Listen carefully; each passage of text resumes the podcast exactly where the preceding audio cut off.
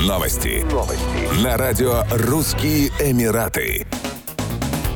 В Дубае разъяснили правила масочного режима для школьников и студентов. Как ранее сообщили в Управлении знаний и развития человеческого капитала, носить маски в классах и других помещениях учебных заведений больше не требуется. Это правило действует с двадцать восьмого сентября. Однако дети продолжат носить маски в школьных автобусах, который считается общественным транспортом. На транспорте, согласно решению властей, масочный режим сохраняется. Наряду с водителями автобусов пассажиры продолжат закрывать лица масками до будущих уведомлений. Маски также продолжат носить посетители больницы мечетей. Администрации школ в то же время разослали родителям уведомления, в которых призвали ответственно относиться к здоровью детей. Продолжить соблюдение масочного режима рекомендуется людям, имеющим хронические заболевания или симптомы ковид девятнадцать. Действие зеленых пропусков Аль-Хосн останется обязательным для посещения правительственных зданий. Вакцинированные посетители будут обновлять его раз в месяц, непривитые каждую неделю. Период самоизоляции для людей с ковид девятнадцать сокращен до пяти дней. Тем, кто имел близкие контакты с зараженными коронавирусом, рекомендуется сдавать ПЦР тесты при наличии симптомов.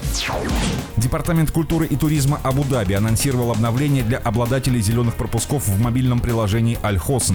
Новые правила касаются посетителей отелей, туристических объектов, учреждений культуры, развлекательных заведений и мероприятий. В частности, на мероприятиях продолжит действовать система зеленых пропусков. Вакцинированным для посещения мероприятий придется обновлять ПЦР-тест каждый месяц, непривитым каждую неделю. Кроме того, организаторы могут потребовать соблюдения дополнительных мер предосторожности, если это Это будет необходимо. Несмотря на повсеместную отмену масочного режима, маски продолжат носить работники системы общественного питания, а также люди с симптомами простудных заболеваний. Носить маски также рекомендуется пожилым людям и лицам с хроническими заболеваниями.